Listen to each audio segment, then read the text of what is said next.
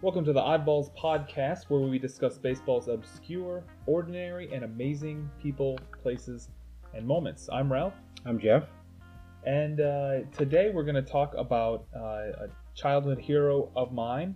Uh, not necessarily because he was the greatest of players, but because every pack of cards I opened, I always got, always got a Chet Lemon card, Yeah. no matter what. Me too. And this this podcast came about really because uh, I recently bought a big lot of cards. I mean, I'm talking thirty plus thousand cards from a guy on uh, Facebook Marketplace, and I'm going through the cards. And the first card I pull out of one of the cases, I'm guessing course, Chet Lemon. 89 Donruss Chet Lemon card.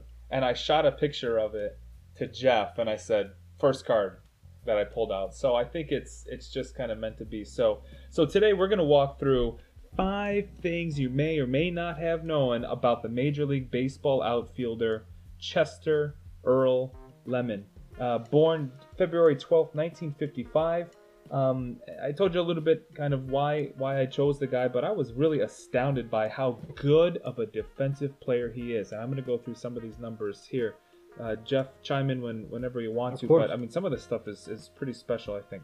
So uh, number one, a native of Jackson, Mississippi, uh, grew up in L.A., drafted in the first round of the '72 uh, draft, played 16 seasons, so uh, been around the league for quite some time.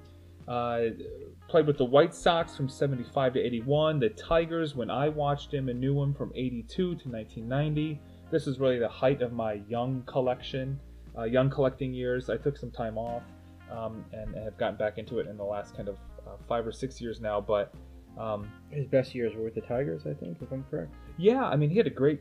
I mean, he really all, all around. I mean, he, he, he started early, did well. Um, again, very very defensive player, but um, and really finished off his career um, with with the Tigers.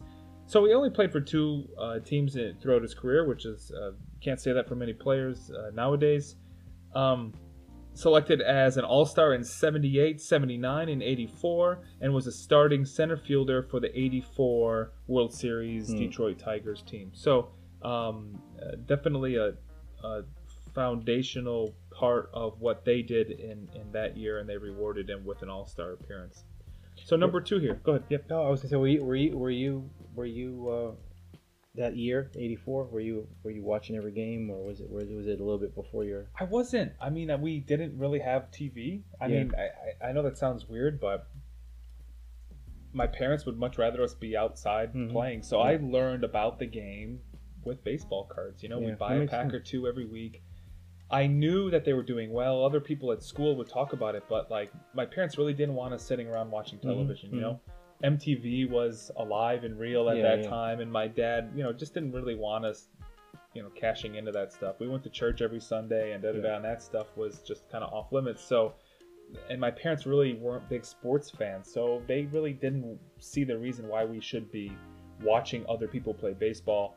My mom and dad always said, "Go out and play baseball." Mhm, so we were mhm. playing at the time. So, I mean, I didn't know him. I didn't know what an interview was at the time. I didn't know what he sounded like. I just had his cards, all seven million of his cards that I Mhm. had that I couldn't trade. No one wanted them.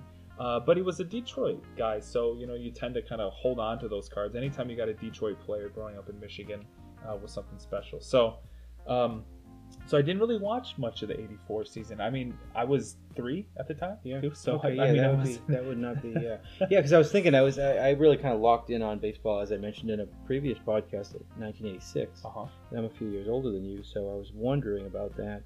Um, but just But Just- even after that, I mean, I never really watched a lot Yeah. of sports. I mean, I played quite a bit. I, I played baseball all four, all four years was a letterman in, in, on our varsity team in high school. But in retrospect now, now that I have a 10 month old, mhm. um, I think all the time, geez, now he can watch the sport, Yeah. listen to a commentator like Dennis Eckersley, Yeah, we talked yeah, about it in previous podcasts, um, who talks about how to throw, how to grip a slider, and how to throw it, and why to throw it that way. And when you know, I as a pitcher, I didn't even know, and I don't want to go into too much of a sidebar No, here, no, but you know, I didn't know a two and one was a hitter's count. I mean, I didn't know that. yeah, yeah, yeah. I just went up and I knew the count and I threw kind of what my coach told me to throw and, and, and he would signal in what we would throw, but I didn't know the psychology behind it. But now there's so much you can learn from watching the game Mhm. that I just never ever absorbed. So Yeah. I'll go, I'll do it a little bit differently now that, that Well, I think you know. oh, I, I, I guess I really just locked in in '86, but you know, I, I actually have vivid memories of '84. You know, there was uh, Alan Trammell, Mhm. Lou Whitaker, Yep. um, Kirk Gibson. I think Jack Morris, which was you know that, that's a guy maybe we need to talk about sometime. Frank uh, Oh, Frank Tanana. Tanana Yeah. was was on the mound for them. Matt Nokes Oh, Matt Nokes. behind wow. uh, behind Wow. uh, home plate. So, um, yeah, it was a special team, but uh, but, but not, never. They weren't really household names, I would say, and I Mhm. think that's always been the Detroit mantra, right? If you think about that time, the Pistons were, Mhm. were Oh the yeah. bad boys Yeah. of Yeah. of of the NBA, and so I think Detroit liked this moniker, right, of having Mhm. no name people they could put together, and we could Mhm. just get the job done. And so, um, so uh, Chet Lemon was a big part of that. So number two, he was really known as one of the best defensive fielders in baseball from uh, from 77 to 87. So he had a 10 year span there where Wow. he was really untouchable. And here are some of the numbers behind this. In 77, he led the American League with 512 putouts, the fourth highest season uh, tally in Major League history, and the highest since 1951. Wow. I mean, and and you could say one of two things. When I when I heard this coming from kind of a pitching background myself, I thought, well, people are hitting a lot of pop flies, right? So Mhm. you you have a lot of um, pitchers that have a, a, cut fastball Yep, that's getting yep. in on their hands, or if a sinker or something you're Mhm, throwing mhm. that's forcing people to pop up or ground out a lot. Okay, that's going to cause a lot of flyouts, right? But that Mhm. wasn't the case with this guy. He was just fast as hell Just covering he was he was covering immense uh, amounts of ground. Um, totaled over 400 outfield putouts in, in four other years, so it was a very consistent theme uh, with Chet. He also led the American League with 44 doubles in 79 and led the league in times hit by pitch four different times, including a career high 20 times he was hit by a pitch in 83.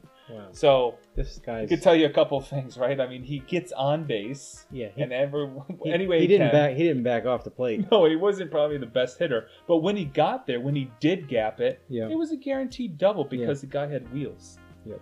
His 509 putouts in center field in 77 set a major league record that stood until 2010. That's amazing. In, until 2010. This factoid remains what, what Lemon considers and others consider his greatest accomplishment and says a lot about his incredible talent um, that will forever be kind of his legacy. It's one reason he's known as Chet the Jet. So I did know That's that. nice. That's a great, great quick. I, I don't know Yeah. anything. I couldn't find a, who gave him the nickname, but Chet the Jet. Um, uh, not really one of the smartest base runners, but his speed in the field really enabled him to catch many of the balls that uh, would have dropped for hits. That's And so- interesting. So, he wasn't. He wasn't a prolific base stealer. He was. He was just. It was just uh, average. Nope. He wasn't. Yeah, again, he wasn't smart on the. But if he if he if he got a hit, he could Mhm. leg that thing Yeah. out to to to a double, and he did lead the league, like it said, uh, in in that category. Um, I like this point though. The idea of how many of those putouts would have been base hits. How Yeah, many of those yeah, pitchers That's a good point. were you know got such value in their ERAs hmm because there was one less person when Yeah. that next person comes up in homers, right? There's one less. How many games do you think those 400 or 200 plus Wow. putouts on average? And that'd be especially important in the old Detroit Stadium, which was uh, that I, they had a weird porch, right? Mhm, So the mhm. ball would it would look like a pop fly, and then it would just boom right into the upper deck. Gone. home run. Gone. really Yeah. So a lot of cheap home runs there. So, uh, so, so very prolific in, in the outfield, and we'll talk about that just a little, uh, just a little bit uh, later as well. So, number three, he was sometimes criticized. I think this is important, especially given sports and where we are now with sports and the clout athletes have now and, and what they do on and off the field. Lemon was criticized for not standing during the Star Spangled Banner. So That's it wasn't in protest against you know, and it wasn't racial, it wasn't anything, but it was actually because of his religious beliefs as a Jehovah's Witness. Interesting. So that his his uh, faith will play another big role um, in in a couple spots here. You'll, we'll talk a little bit about uh, uh, how being a Jehovah's Witness um, changed his life, but I don't know. Any Cer- thoughts on well, that? cer- certainly, uh, certainly a man of conviction. I mean, if, if I mean, they're, they're not standing for the Star Spangled Banner today was controversial, or you know, in in the current day was controversial.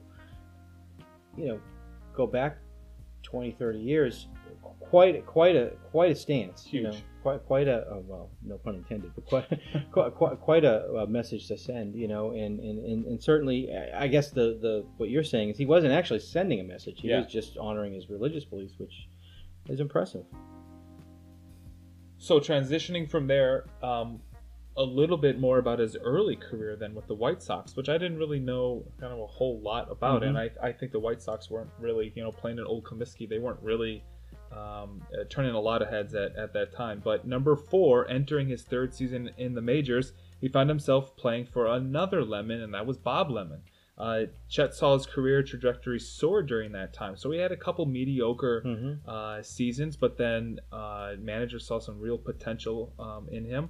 He had a solid career behind the plate 273, 19 homers, uh, 67 RBIs, and was an essential part of the club that the White Sox fans dubbed the South Side Hitmen. Oh, nice. I like that. That's that. kind of badass. That's really cool.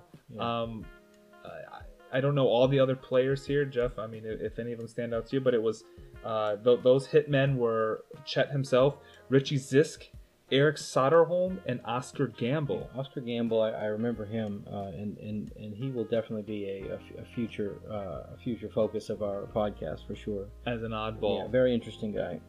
So they powered an offense that scored 884 runs and fueled the Southsiders to a uh, 26 game improvement from 1976. So 76 to 78. I mean, when you're winning 26 more games, um, and and Chet Lemon was a big part of that. The club finished third with a 90 and 72 record, four games behind the Rangers and a dozen behind the powerhouse Kansas City Royals um, of its day. So uh, you know the Yeah, the standout season still left them in third. Yeah, yeah, in the true. division, but That's still true. 26 games ahead of where they had uh, come before. So I think he had some early success, and what what this says to me too is that he knew how to build kind of chemistry, right? Mhm, he mhm. he was a part of a team of people who knew how to hit runs, uh, hit hit uh, run and score runs for for their team. So I thought that was. Uh, Something kind of interesting, and it obviously turned some heads, right? It turned enough heads that a, a season or two later, he gets traded to Detroit and ends up winning a series. yeah, you're going toe to toe with those uh, powerhouse Royals at that time. That's right. Imagine, yeah, going back and, and playing in, uh, in in South Chicago. Um, number five, and our last kind of point here too. I, I hate to end it on a on a low note here, but just talking a little bit more about him. And this this same kind of theme popped up in an earlier podcast Mhm, with. Oil Can Boyd, uh, but he nearly died from a blood disorder that he had.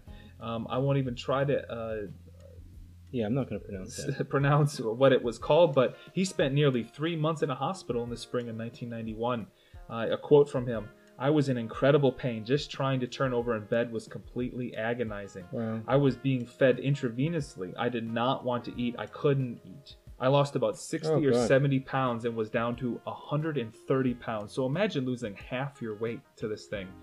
Um, he said, I even remember seeing ESPN do my eulogy. Wow. How heartbreaking would that be? There was no way to have any type of major surgery done because I was on blood thinners to prevent clots. Wow. Even if they tried to operate, I'd bleed to death. And here we go again with this religious conviction. My faith prohibits me from receiving blood transfusions, so I'd never make it through anyway.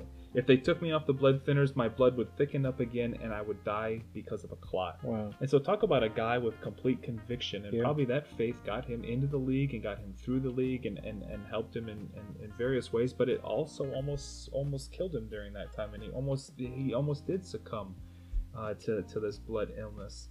But after intensive treatment, he was rebounded from the Wow. illness, began coaching high school baseball in Central area, uh, Central Florida, and in '93 he started the Chet Lemon School of Baseball and became the president of the Amateur Athletic Union District uh, near Orlando. So, you know, you can take the, the man out of baseball. Yeah. It's hard to take the baseball out of the man. And a similar story with Oil Can. Yeah, he pitched where uh, you just on and on keep for the love of the game.